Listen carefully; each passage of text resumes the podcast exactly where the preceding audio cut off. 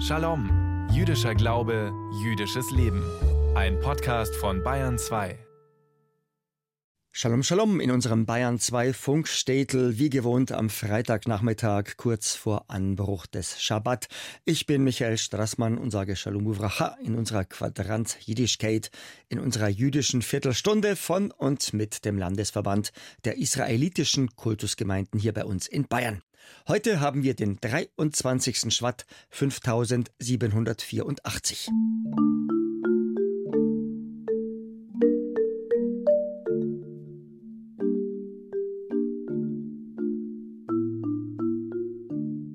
Der Tag des Gedenkens an die Opfer des Nationalsozialismus am 27. Januar. Und der Tag des Gedenkens an die Reichspogromnacht am 9. November. Zwei feste Termine im deutschen Gedenkkalender.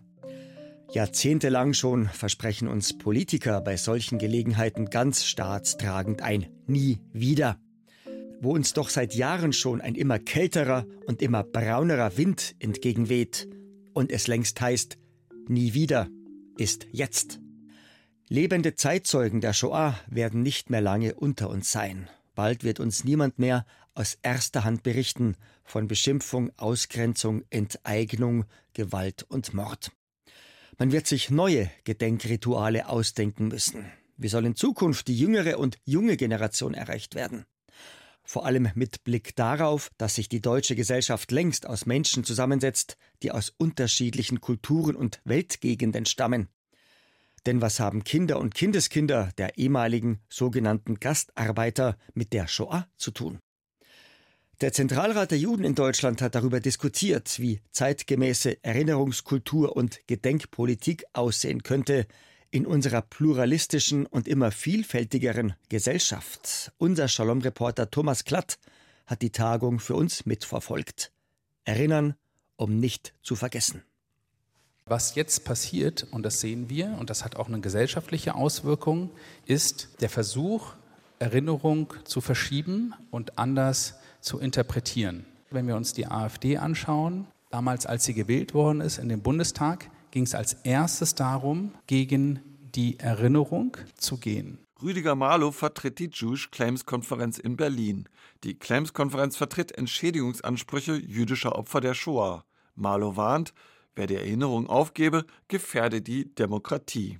Weil die Erinnerung sind die Leitplanken der Gesellschaft. Und dieser Konsens wird jetzt angegriffen. Wenn wir über Demokratie sprechen, geht es immer erstmal um die Erinnerung. Alle denken, Erinnerung ist immer Statisches. Ist es nicht. Es ist ultradynamisch. Das Erinnern und Gedenken fällt nicht einfach vom Himmel.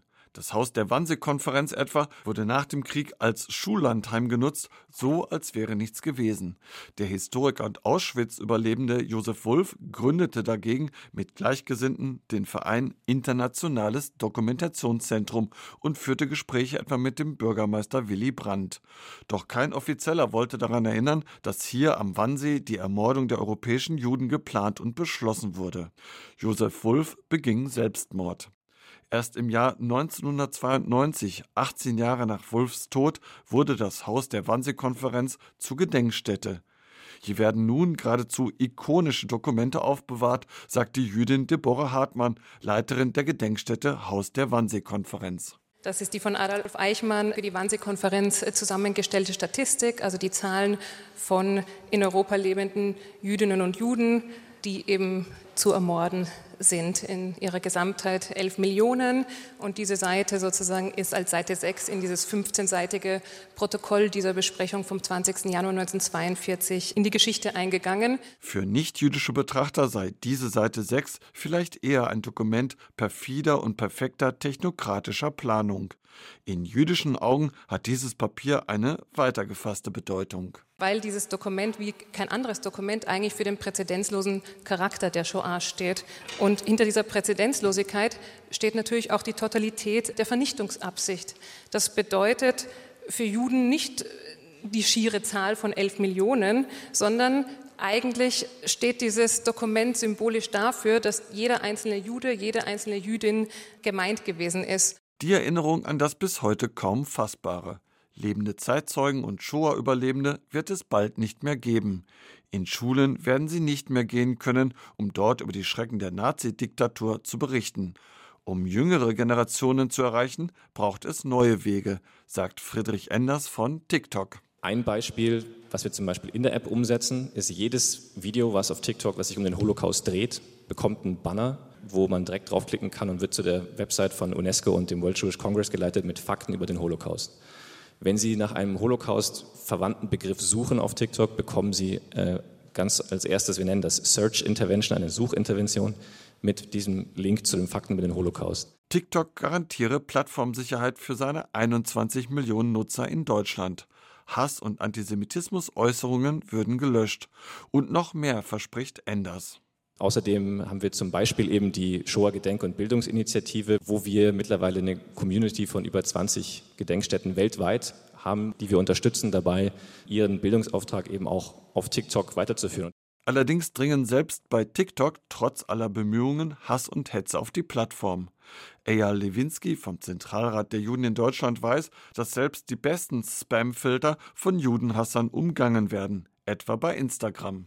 Dann kommen sie mit beispielsweise Emojis. Schrecken sie mir einen Davidstern, dann einen Pfeil und eine Dusche. Die drei Emojis alleine sind in Deutschland ja nicht verboten zu benutzen. Aber jeder versteht, wenn er dem Zentralrat der Juden plötzlich sendet, Davidstern in die Dusche. Soziale Medien sind also nie 100%ig sicher. Das Beispiel Twitter hat gezeigt, wie schnell eine Plattform umbenannt werden kann, nämlich in X, und wie dann mit neuem Inhaber, nämlich Elon Musk, der schlimmste Judenhass freie Bahn bekommt. Der Historiker Hanno Knoch, ehemaliger Leiter der KZ-Gedenkstätte Bergen-Belsen, fordert daher eine Nachschärfung der Bundesgedenkstättenkonzeption. Weil wir es ja nicht TikTok überlassen können oder X oder wem auch immer, sondern es müssen ja die Einrichtungen ertüchtigt werden, dass sie diese Verfahren entsprechend begleiten können. Dass es praktisch keine Digitalmanager der Kommunikationsprozesse gibt, in denen diese Bildungseinrichtungen tatsächlich stehen. Die Politikwissenschaftlerin Meltem Kulaçatan erinnert daran, dass zur deutschen Gesellschaft längst auch die einst sogenannten Gastarbeiter und ihre Familien gehören. Deren Erfahrungen sollten endlich auch gehört werden. Kulaçatan stammt aus einer jüdisch-muslimischen Familie in der Türkei. Dass der Antisemitismus, den meine jüdische Verwandtschaft im Schulalter erlebt hatte, mit Beispielen aus Nazi-Deutschland unterstrichen worden sind. Ja, also Schülerinnen und Schüler, die Verwandte von mir im Kindesalter bedrohten und erklärten, die Nazis haben Seife aus euch gemacht, ihr müsst schon aufpassen, wie ihr euch hier benimmt. Die Gedenk- und Erinnerungskultur im Wandel. Die Diskussion darüber geht weiter, wohl noch sehr lange.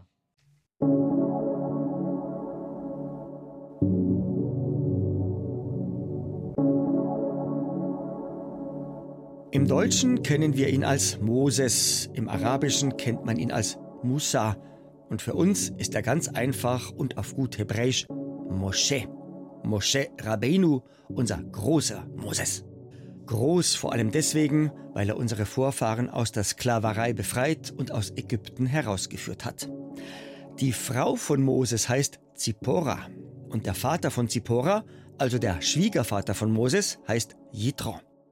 Jitro ist kein Jude, denn Jitro ist erstens ein Midianiter und zweitens ein Priester.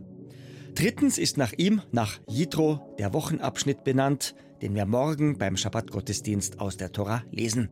Aus dem zweiten Buch Mose, aus dem Buch Exodus, aus unserem Sefer Schmott, aus dem Buch der Namen. Vayishma Jitro, und es hörte Jitro, Chohen Midian, der Priester von Midian, Choten Moshe, der Schwiegervater von Moses, Et Kol, all das, Asher Asa Elohim, was Gott getan hat, Le Moshe Uli Israel Amo, für Moses und sein Volk Israel. Unser Wort zum Schabbat von Rabbiner Joel Berger, von unserem geschätzten Funk-Rebben.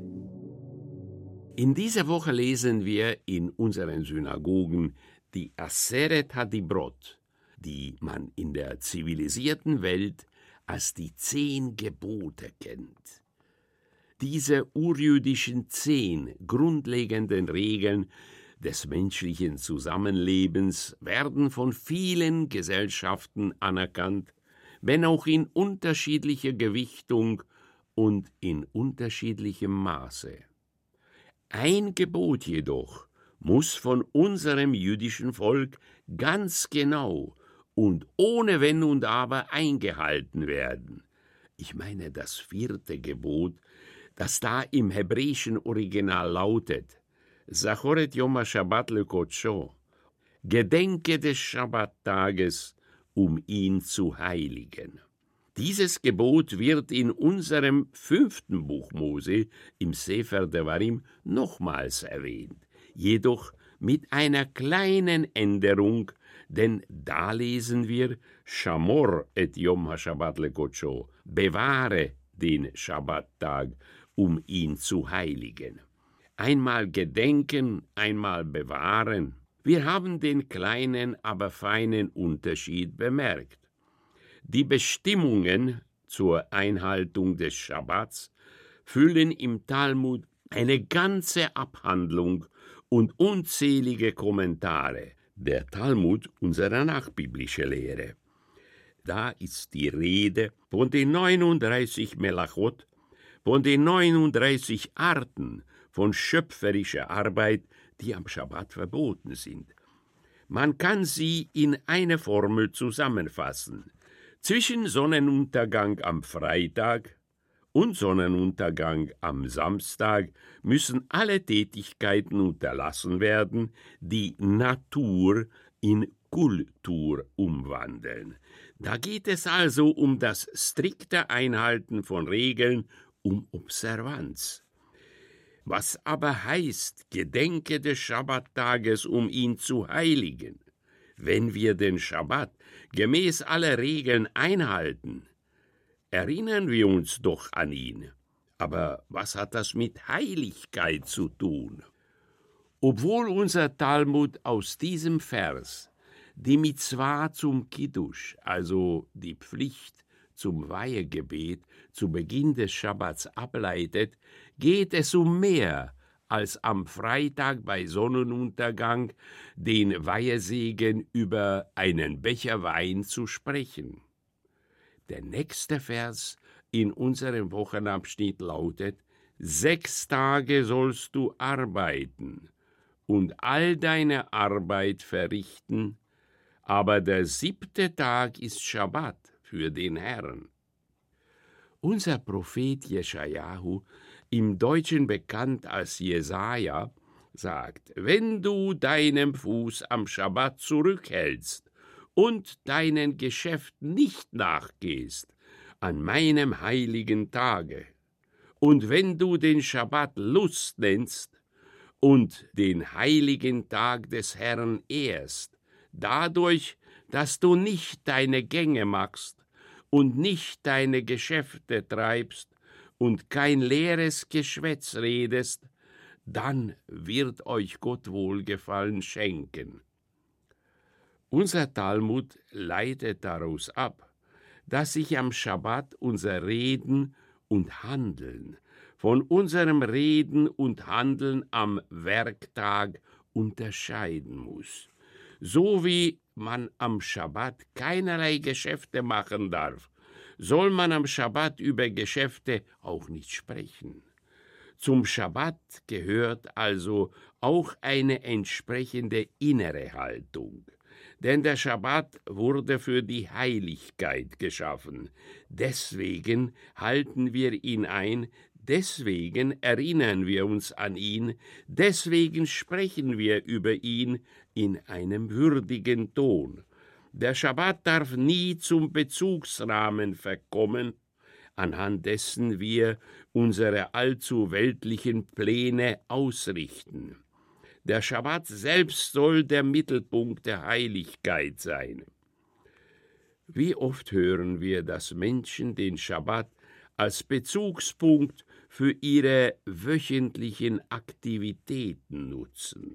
Zum Beispiel, wenn wir hören: Nach dem Schabbat gehen wir auf eine Party. Oder: Ich habe einen tollen Börsentipp. Nach dem Schabbat erzähle ich euch davon. Oder: Wann ist der Schabbat endlich vorbei? Ich muss ein Flugzeug erwischen. Beim Nachdenken und beim Reden über den Schabbat dürfen wir niemals seine Heiligkeit aus den Augen und dem Sinn verlieren. Das ist es, was unsere Tora meint, wenn sie sagt, gedenkt des Schabbattages, um ihn heilig zu halten. Wir sollen den Schabbat wertschätzen, ihn genießen und in seiner Heiligkeit schwelgen. Wenn jemand das Gefühl hat, dass er seine Arbeit in den vorangegangenen 6 Tagen erledigt hat, dann soll ihm der Schabbat so etwas sein wie ein inneres Sprungbrett für die kommenden 6 Arbeitstage. Mit der richtigen inneren Haltung und Einstellung werden wir den Schabbat nicht mehr vor allem mit dem im Zusammenhang bringen, was wir an unserem wöchentlichen Ruhetag nicht machen dürfen, sondern wir werden den Schabbat mit jener erstaunlichen Spiritualität verbinden, die der Schabbat unserem Volke schenkt. Die Zeit für den Messias, für den Maschiach, ist erst dann reif, wenn ganz Israel zweimal den Schabbat so einhält, wie wir ihn einhalten müssen. Dazu gehört die ordentliche Begrüßung des Schabbats mit unseren beiden Schabbatkerzen, immer am Freitagabend kurz vor Sonnenuntergang, also kurz vor Anbruch der Schabbat. Deswegen sind unsere Lichtzündzeiten so wichtig, die Smanim. Zur festlichen Begrüßung unseres wöchentlichen Ruhetages müssen wir heute unsere beiden Schabbatkerzen angezündet haben. In Pilsen bis um 16.44 Uhr, in Hof bis um 16.48 Uhr und in Straubing sowie in Weiden bis um 16.49 Uhr. Heiter geht's weiter bei unserem Ritt durch alle Städte in und um Bayern mit einer jüdischen Gemeinde. Bayreuth 16.50 Uhr, Regensburg, Amberg sowie Salzburg 16.51 Uhr, Bamberg 16.53 Uhr, Nürnberg, Fürth sowie Erlangen 16.54 Uhr, München, Augsburg sowie Würzburg 16.56 Uhr, Frankfurt am Main sowie Ulm 17.01 Uhr und in Konstanz am Bodensee müssen wir unsere beiden Schabbesleuchter angezündet haben bis um 17.06 Uhr. Wir hören uns wieder im Internet, in unserem Podcast unter bayern2.de oder im Radio am kommenden Freitag hier auf Bayern 2 um kurz nach 3. Der kommende Freitag in unserem Kalender der 30. Schwatt 5784. Der Landesverband der israelitischen Kultusgemeinden in Bayern wünscht Ihnen bis zum nächsten Shalom am kommenden Freitag am 30. Schwatt eine gute Woche, einen Shavua Tov. Und ich, der Strassmann Michi, wünscht Gid Shabbos, Shabbat Shalom und Mevorach am Yisrael Frei.